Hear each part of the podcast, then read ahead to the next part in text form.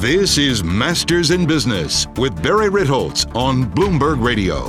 For the long holiday weekend, we're going to try something a little different.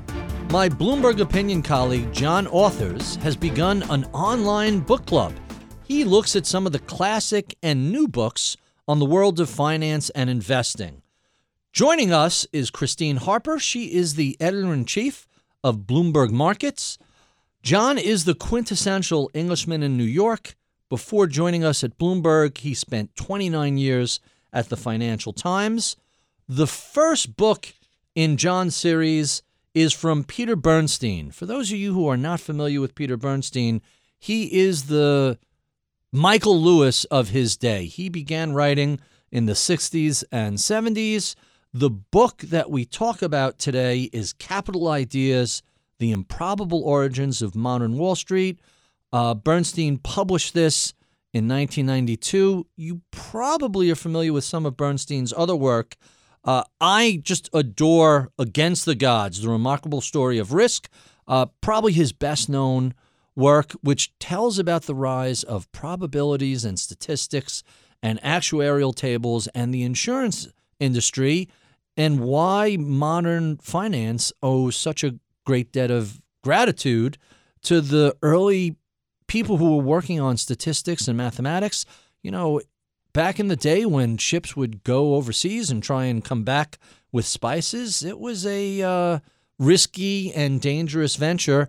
The ability to insure those trips, the ability to figure out the odds of safe return and build in a reasonable compensation for those who didn't come back, well, that was really, really important. And that was developed by early statisticians and probability theorists. Eventually, that becomes the modern insurance industry. John wanted to focus on a book of Peter Bernstein called Capital Ideas: The Improbable Origins of Modern Wall Street. It tells the history of how modern finance developed, and really it's quite fascinating, tracing the pioneering work of early scholars to the development of new theories on risk and valuation and returns. Really a very interesting book. So let's jump right into our conversation with John Authors and Christine Harper discussing Capital Ideas by Peter Bernstein. What made you guys start with this book, given the, 300,000 books published annually, plus the 700,000 self-published? What made you go back to 1992 Peter Bernstein as the first book to experiment with this? I feel it's very important, actually, to look not just at the books that have just come out, but at the books that have been that have come before and that we may no longer have be paying attention to, because often there is information that's hidden there in clear sight. I'll give you one anecdote to back that up.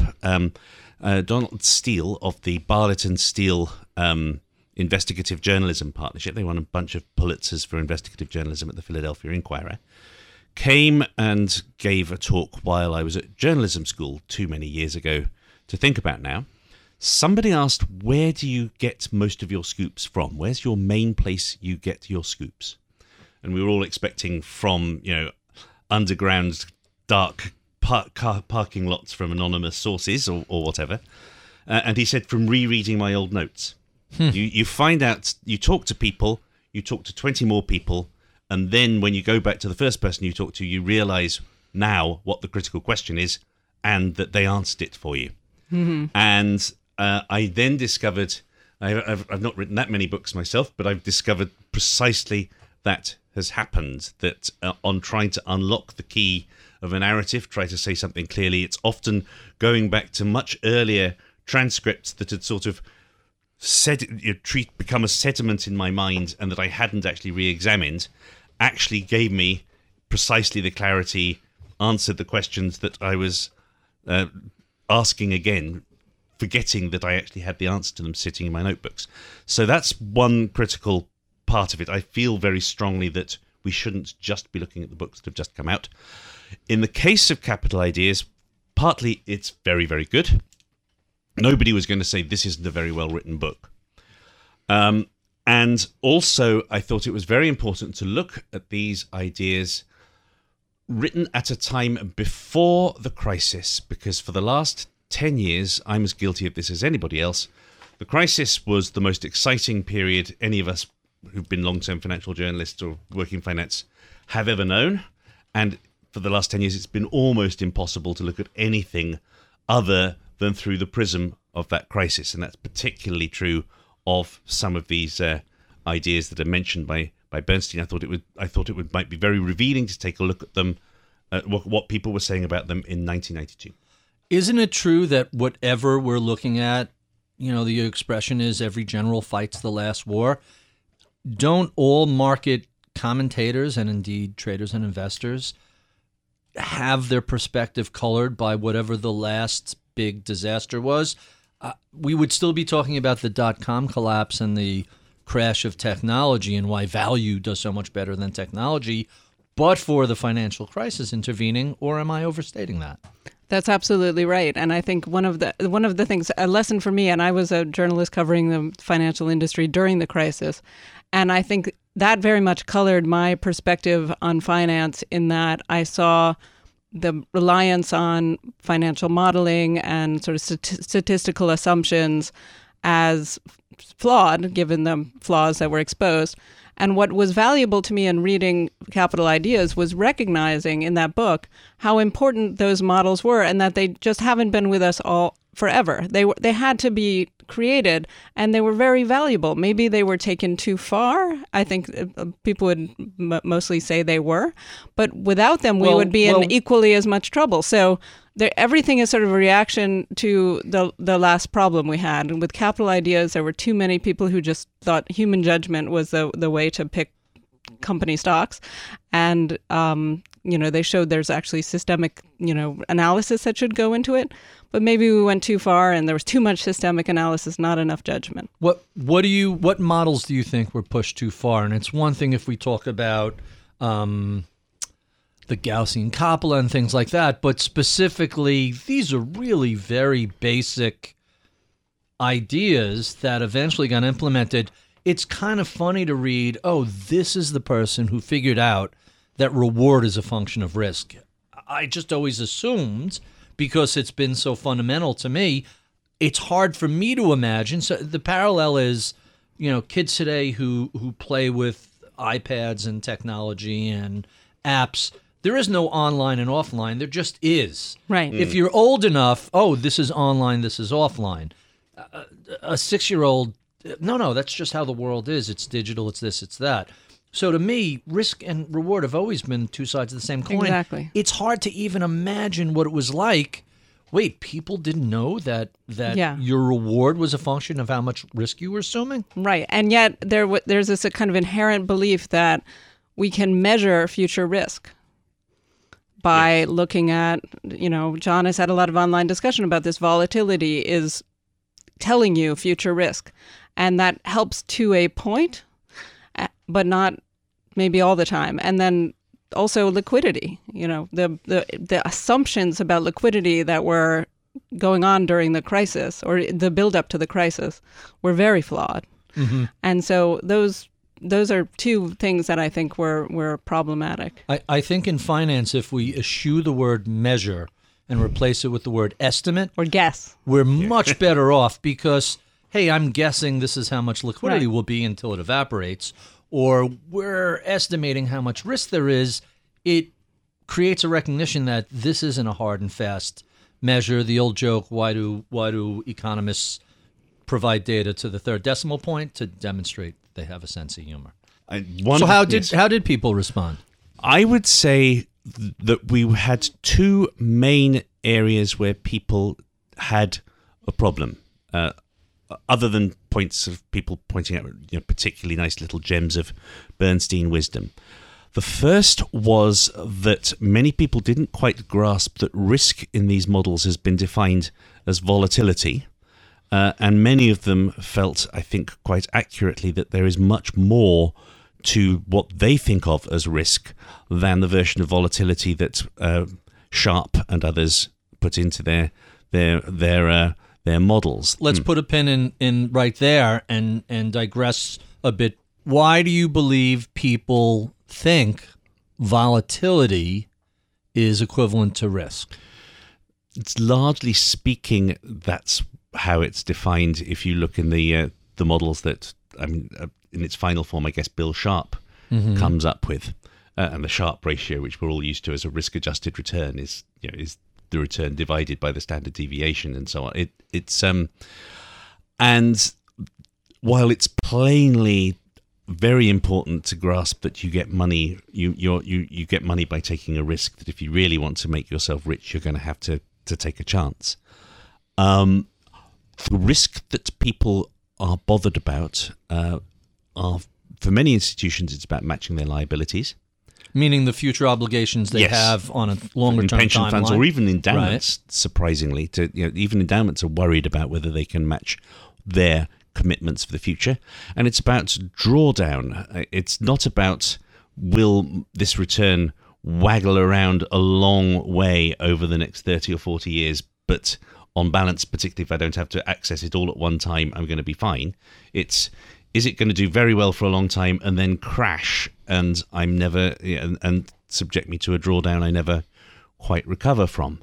And that is much closer to the version of risk that people had in mind, and it's not the version of risk that's enshrined in CAPM. The one from the book that I really liked was more things can happen than will happen, which is really a variation of the classic definition of risk, which is the possibility that your future expected returns will not be met. And that's a pretty simple definition as well, but they both sum up, hey, you know, if markets return X a year, let's use 10% over long periods of time, there are certain years where you're not going to get 10%, and that's risk, or at least to an investor who may need the money at a specific date in the future. Part of the issue, I think, is that if you're an academic and you're trying to create essentially a mathematical model, you need some number, some input that you can put in that model. And so what are you going to get to measure risk? What's the number?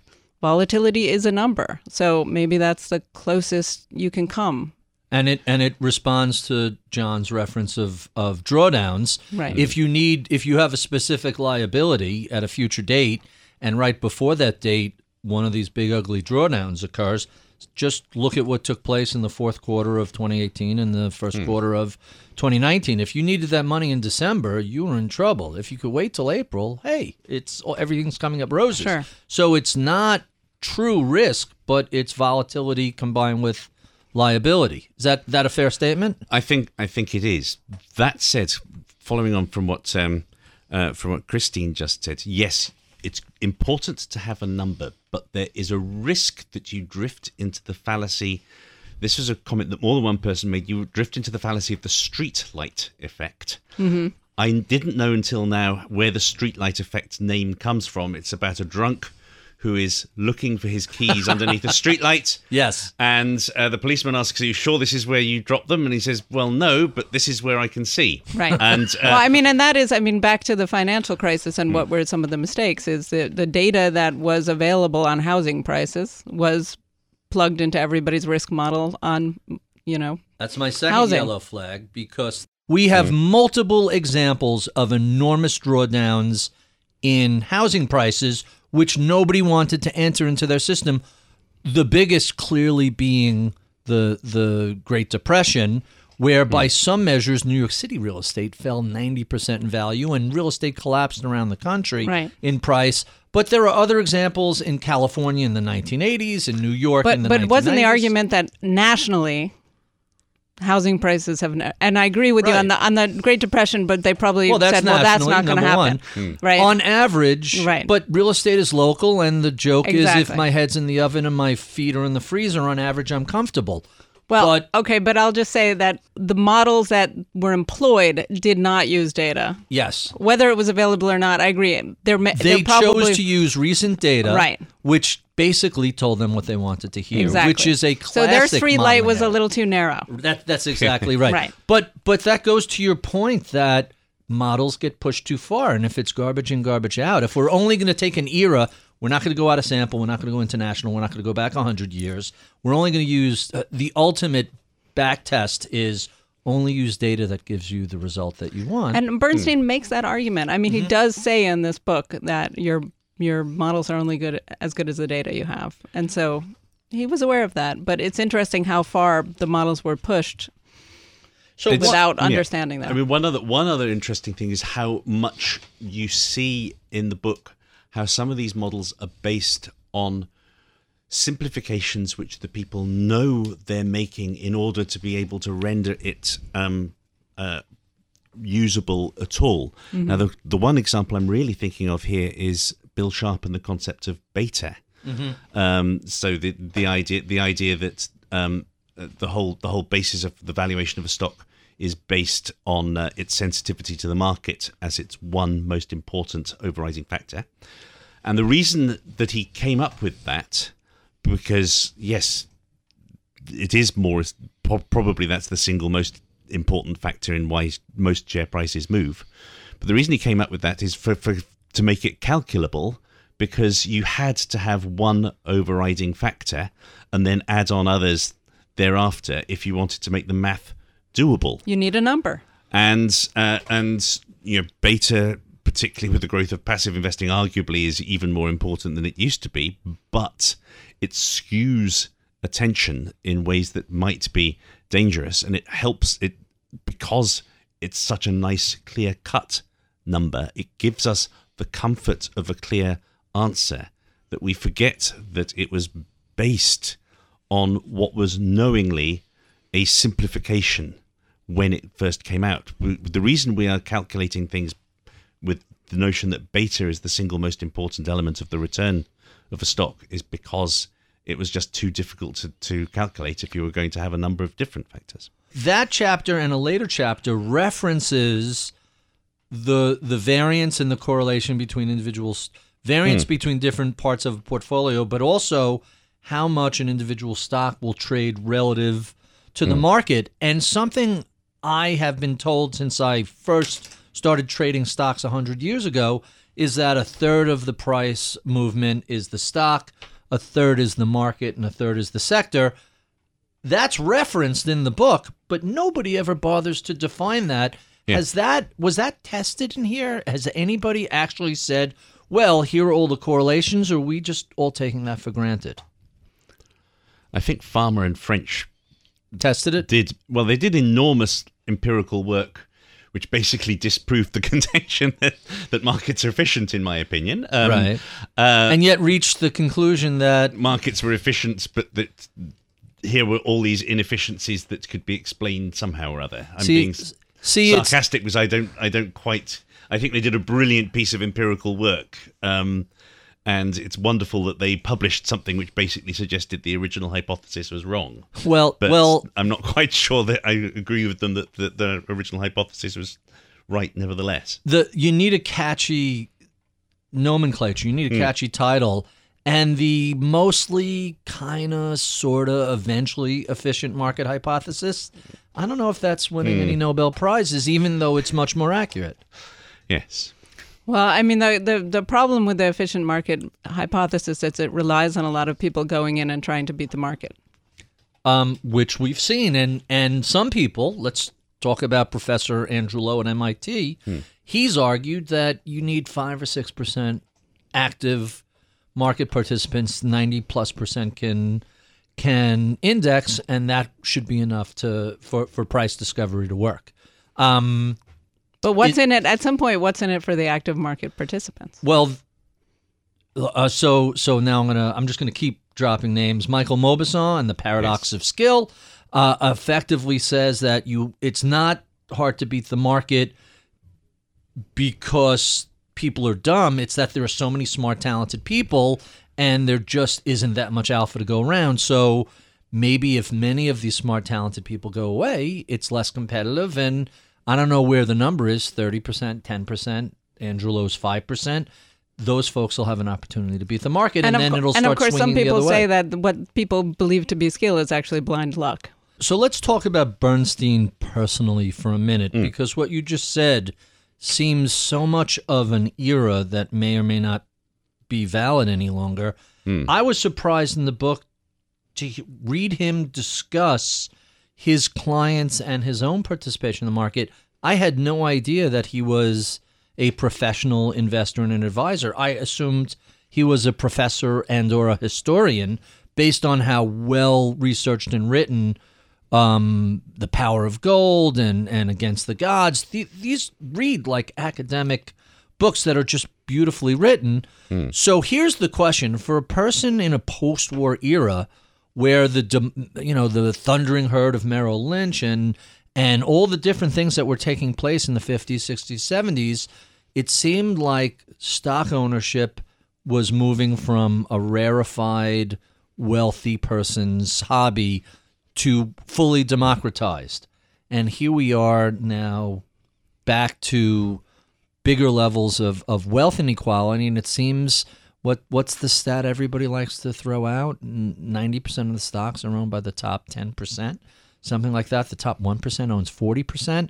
So was Bernstein of the moment in democratization and extrapolated that trend out forever? Did he, or am I overstating that and just looking at it from this perspective? I would just say, one point he makes is that in, capitalist countries like the U.S. at the time he was writing, it's assumed that markets are good. And the countries that were coming out of the Soviet, world, like the Poland was very excited about having a stock market. Right. So there has been a democratization of markets globally. Yes. Mm. So what's interesting, and we've documented a little bit in various articles we've written, is that if you look in some what you call developing markets around the world, they're very keenly developing these public markets, whereas some of the more sophisticated markets are now going into more private markets. And so I just find that fascinating, whether there's a sort of a curve at which, societies go beyond private markets into this world of making privately owned companies more widely owned or more of an investment opportunity. We have a very specific legislative history with the Jobs Act under President Bush that basically changed the game for private companies. And it's not a coincidence that, a decade later, we have all these unicorns, yes, $1 billion+ valuations that haven't gone public. Well, and they would have had no choice but to go public. You have lots of pension funds that own venture capital. They own private equity, right? So in a way, even though it's through multiple layers of institution, you have the average person owning pieces of non-public companies.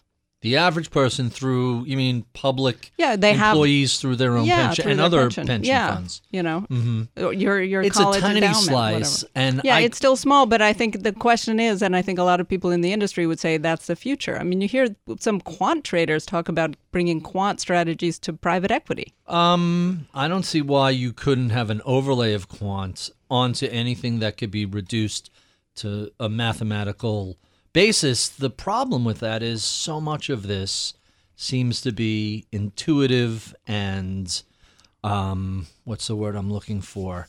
Driven by human judgment. There are areas where machine learning and AI and technology are clearly supplanting human judgment. I'm not so sure that AI, VC and PE are the places where that's going to happen, although I could be completely wrong. Well, and there's also a liquidity issue. That's always the liquidity premium for venture capital and private equity, and the same thing with gated withdrawals and lockup periods for hedge funds. You end up with is it purely a liquidity premium, or is that just something to create a little smoothing for managers? Now, on the subject of liquidity, we've actually managed to come to the second big point that people made in their responses to Bernstein.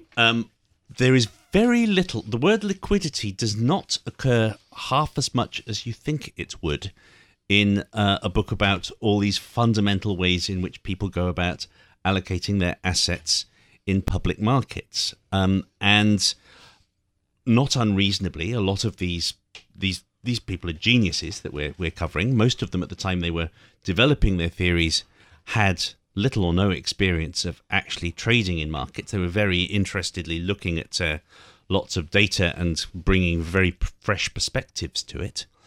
And they were certainly operating in an era before the degree of liquidity that we have found in the recent years was possible, and therefore where the sudden changes in levels of liquidity of recent years was possible. And you could try to say, well, you can just add liquidity as a factor. Ibbotson has suggested that in recent years, that low liquidity stocks could be a factor along the same lines as value or momentum or whatever. The capsize argument has been the premium you get for small cap over large is in part a liquidity factor. Yes, but I think this is where people were nervous about the discussions of risk, the original risk models. The level of liquidity is very important, and it's not exogenous. If things begin to go bad, there will be less liquidity. When there is less liquidity, the price will move more, and that will beget still more illiquidity. And we've had some very interesting, quite technical, so I'm not going to try to summarize them, but interesting responses from options traders, basically. I suppose the very simplified way of putting it is when volatility goes up, correlations go to one. You know, all their clever ideas disappear. You know, the various ways they've tried to protect against risk get much more prejudiced, much more compromised when liquidity dries up. Everything comes down to the same thing, and the concept as well that when liquidity is drying up, you sell what you can sell, not what you think is worth, can reach a higher price than it's worth. You sell just whatever you can sell if you need to sell something. So let's talk about three things. One is liquidity, one is correlations, but I have to bring up the portfolio insurance, which was affected via options to be purchased in a crash. Now, I know I have the benefit of hindsight bias when I look back at this, but isn't it obvious that in the midst of a crisis, in the midst of a crash, buying put options that are in free fall are A, not going to cover your shortfall, and B, going to make the crash even worse? How did nobody point that out beforehand? And again, Bernstein has also the benefit of hindsight bias because he wrote this 5 years after the 87 crash. Yeah, I mean, it's just a good idea that was taken too far.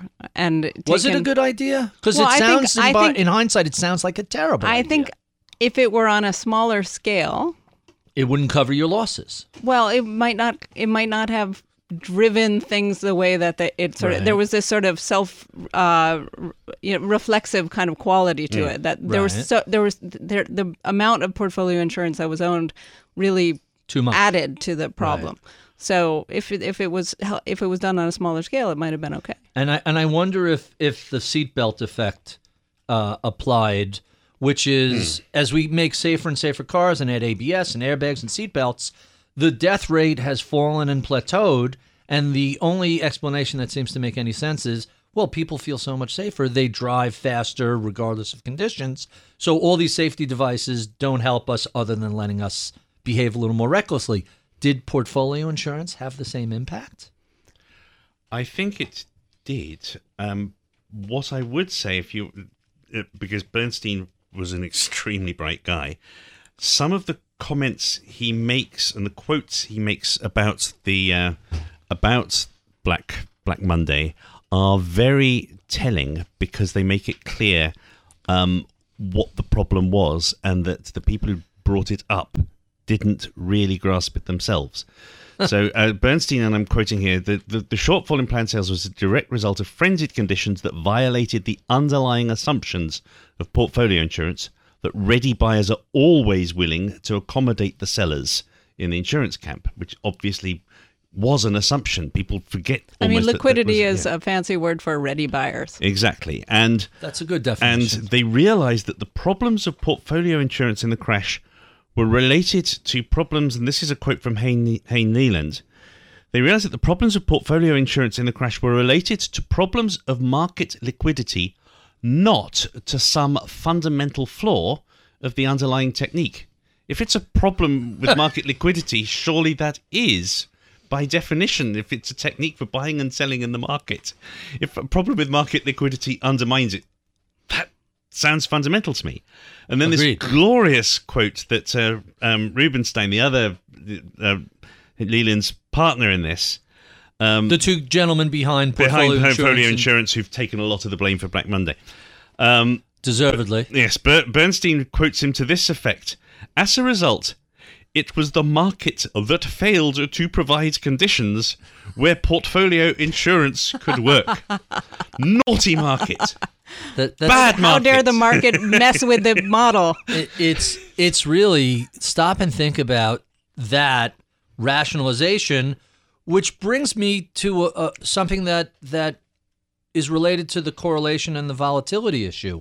So when volatility spikes and all correlations go to one, that very much hints at the behavioral issues of market participants, which, as much as this book talks about a lot of theories, they all seem to predate the Tversky and Kahneman and Thaler and Shiller and go down the list. There is almost nothing in this book that says, hey, sometimes, back to EMH and Fama French, sometimes investors are just plumb crazy and do such stupid self-destructive things that all bets are off and you just have to wait for the smoke to clear. Well, I think there is an anecdote about Black-Scholes and how Merton, Black, and Scholes tried to put their theory into practice and bought some options and did some trades. And they lost some money, and they realized that sometimes the market knows things that the models don't. So I want to ask Christine a question about something John said earlier, that the two gentlemen who won the Pulitzers at Philadelphia Inquirer always go back to their notes, and later on in the conversation, it's what was written earlier but lacking context to be better understood. In the early part of the book, there's a quote from, I'm sure I'm going to mangle his name, Bachelier. How do you pronounce Bachelier. That? Bachelier. Okay. I spent much less time in Paris than you did. But I love this concept from 1900. It's so far ahead of the rest of the book, which is, quote, the mathematical expectation of the speculator are zero. Now, stop and think about that. It's foreshadowing what a zero-sum game is in markets. Yeah. It's foreshadowing indexing. It's foreshadowing passive over active. This is 120 years ago. How on earth did that just sit there and nobody noticed it for, I don't know, almost a century? It's amazing, yeah. And it should fuel every investor's insight into what they're doing every day. We should just have it taped to our walls. Yes. Right to your trading keyboard. Right to your terminal. So given that we have all these PhDs today, we have all this work from Nobel laureates that makes the canon of investing, what should investors be picking up from this book today? What's the takeaway that professional investors should be thinking about if they either read or reread this book? To me, it was the value of the economic ideas that have been absorbed into the financial world and the limitations. It's not just the value, it's the limitations.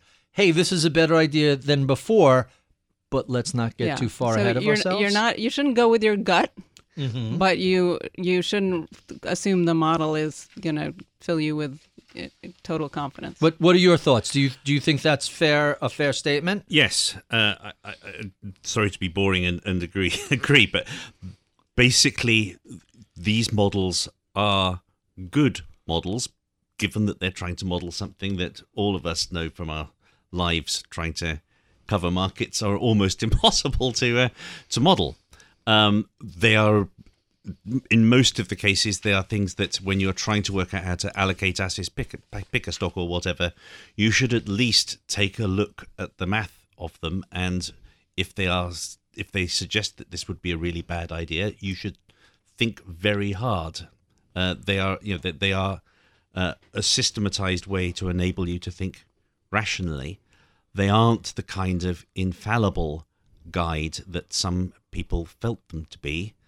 and ultimately the reason they became as unpopular as they did, or because they were blamed as much as they were for the crisis, is due to factors of overconfidence. They did feed in, among many other things, to this broad overconfidence that allowed the crisis to happen. So here's a couple of bullet points that I pulled out of the book that I thought were fascinating, and maybe you guys can share some thoughts on this. The first was, I had no idea that before the 1950s, if you had a trust or an estate that was being managed by a third party, the law was literally you can only have a 50% exposure to stocks, and the rest had to be bonds or cash instruments. That was fascinating. Yes. Did either of you, before you read this book, know that was a substantial change in how portfolios were managed? I didn't realize it, but it makes sense in the wake of the Depression that there would have been those kind of PTSD. People are, sure. Again, the generals are looking back and, there can be a crash, so therefore no more than 50%. That was the guardrail. Well, it makes sense. I covered Mexico for a while in the wake of the crisis. I had to cover the moments more than a decade after Mexico's great financial crisis when they allowed the state pension system to invest in anything other than bonds for the first time. It took huge negotiations with the unions before they would permit them to put retirement money into anything other than bonds. But again, given what happened to Mexico in 1994, you can understand why the unions thought this might be a bad idea. And I don't want to give short shrift to Paul Samuelson. John, you just mentioned him earlier. So let me ask this question. Why did Samuelson's work send such shockwaves through the regular community of investors? I think there's a beautiful anecdote. It's actually Sharpe that has the conversation with Bernstein rather than Samuelson. But about Samuelson's work. Bernstein is talking to him about the investing he does. And Sharpe says, do you beat the market? And Bernstein is slightly offended at the time and also goes, well, how would I know? How would you judge? Which is astonishing in and of itself. That's less than 50 years ago that conversation happened, and that was the moment that Bernstein really started looking into all these ideas and taking them seriously. That was literally his epiphany then and there. Sharpe forced him down this path. Mm-hmm. And that's, to answer your question, is also why people found Samuelson so shocking. It seemed obvious that people who knew what they were doing would deliver value for you. The idea that they actually could not add value in the aggregate was just mind-blowing heresy. What's astonishing to me about that point in the book, which is actually fairly early, it's in a Bill Sharpe chapter, there was no performance reporting. No one said, here's how we did this quarter, here's how our benchmark... The concept of benchmark did not exist. It's mind-boggling, isn't that? You deal with professional investors who live and die on their quarterly benchmark and complain about people trying to make them do monthly or weekly, which is obviously silly. But isn't it interesting how far we've come that now it's... I think what's more commonly complained about now is how much people look at the benchmark instead of looking at absolute returns, right? So that you have funds that brag about making a minus 1% return, because the index was down 3%. And, obviously that wouldn't have happened in the 50s. Well, that leads to the very strange concept. I find this is a point that somebody made to me extraneously after reading this. You come to what a lot of these ideas weaken is the concept, the sense of ownership, so that now you can be in a position where you own a lot of a stock, but you're underweight it. So, for example, if in Britain you more or less have to have more than 10% of your portfolio each in BP and Shell. So if you decide only to have 5% of your portfolio in BP, then you are underweight it, you own it, but you want it to do badly because you are betting that it will do badly, even though your clients have 5% of their money in it. It's about tilts, not absolute ownership. But yeah, and but the concept of if you own it, you're rooting for it. Right, is no longer. It has disappeared completely. I want to bring this forward to the modern era. There was a quote from Bernstein about industrials did not need as much capital as transports. That makes me wonder. Industrials did not need as much capital as transport. So if you're putting up a factory, you need less money than the transports or the rails who had to buy rights of ways and lay all of this track and then, quote unquote, rolling stock, a phrase that you just don't hear today. Yeah. So what does that mean about tech stocks today? If Facebook bought Instagram for $1 billion when it was, I think, 19 or 9 maybe programmers, follow the progression. Rails and transports needed a ton of capital and a lot of labor. Industrials needed a little less capital and somewhat less labor. Modern tech companies need a whole lot less capital and just a handful of labor. What does that say about valuations based on the ideas in this book? Are we looking at perhaps a shift that has allowed PE multiples to climb for the past half century? Interesting question. Certainly, the notion, ideas like Tobin's Q or trying to come to an intrinsic value that is based on assets need to be revised with the notion of, you know, very much for the notion of intangibles. Intellectual property is different than factories and equipment. There is a concept that Bruce Greenwald, who I was taught by my MBA at Columbia, uses of franchise value and of earnings power, i.e. that Facebook may not have a lot of capital tied up in it, a lot of workers working for it, but it does have a certain amount of franchise power, which conceivably is weakening as we speak, but that is the measure you somehow have to you hear to get Warren at its ability to generate earnings. The moat. Yes. Mm. Always. The need moat. To have a moat around your business that prevents competition. So that was the first question, and I think you've sort of, I don't know if there's an answer, but at least we've addressed it. But I think, it's interesting that just this idea that a company's ability to access capital should be dependent on its need, right? Because now I think people will give capital to companies that don't need it so much, and then just a lot of executives get paid a lot of money. Well, there's that. With all the buybacks, we just saw Netflix raise another $2 billion at 5% because, hey, content is expensive. Uber has had no problem raising capital, even though they've just burned through a ton of it. You could go down the list of tech companies and unicorns that are so heavily capped. Look at WeWorks, which just filed to go public. They bought the Lord & Taylor flagship here in New York, which is a giant block-long department store. The issue of capital flowing to places where maybe it'll be repaid, maybe it won't, it's kind of shocking, isn't it? What does that say about that? But the question I really have to ask, so the book is written in 1992. All of the academics, Harry Markowitz, Bill Sharpe, Gene Fama, go down the list, are all born, either certainly before World War II for the most part. In fact, I want to say just about everybody was born before World War II, and most of them did most of their work in their 20s, 30s, 40s, which raises the question, is there a person born after 1980 who one day might be mentioned alongside of them? Has all of the low-hanging academic fruit been picked, and this is going to be the pantheon? Or are new up-and-comers coming about who, from the world of millennials, are there going to be any academics who can put out work of this stature and this influence? Well, you mentioned the behavioral economists. For sure. Right, so I would... None of whom are under 50. Okay. Well... Andrew Lo, who is also beyond 50 at this point, but Andrew Lo, what he's attempting to do, which is come up with an adaptive markets hypothesis that is clearly an advance. Yes, yeah. I'm not sure he's quite managed to do it, although he's written fascinatingly about his attempts to get there.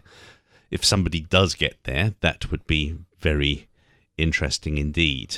So that's my conversation with John Authers. He's a colleague at Bloomberg Opinion, and Christine Harper, she's the editor-in-chief of Bloomberg Markets magazine, about Peter Bernstein's book, Capital Ideas: The Improbable Origins of Modern Wall Street. If you enjoyed this conversation, well, be sure and look Up an Inch or Down an Inch on Apple iTunes, and you could see any of the other 250 such conversations we've had over the past 5 years. July 12th is our 5-year podcast anniversary, so be sure and swing by and check out some of the special features we will be running that week. I would be remiss if I did not thank the crack staff that helps us put together these podcasts every week. Robert Bragg is my audio engineer. Atika Valbrun is my project director. Michael Boyle is my producer/booker. Michael Batnick is our head of research. I'm Barry Ritholtz. You've been listening to Masters in Business on Bloomberg Radio.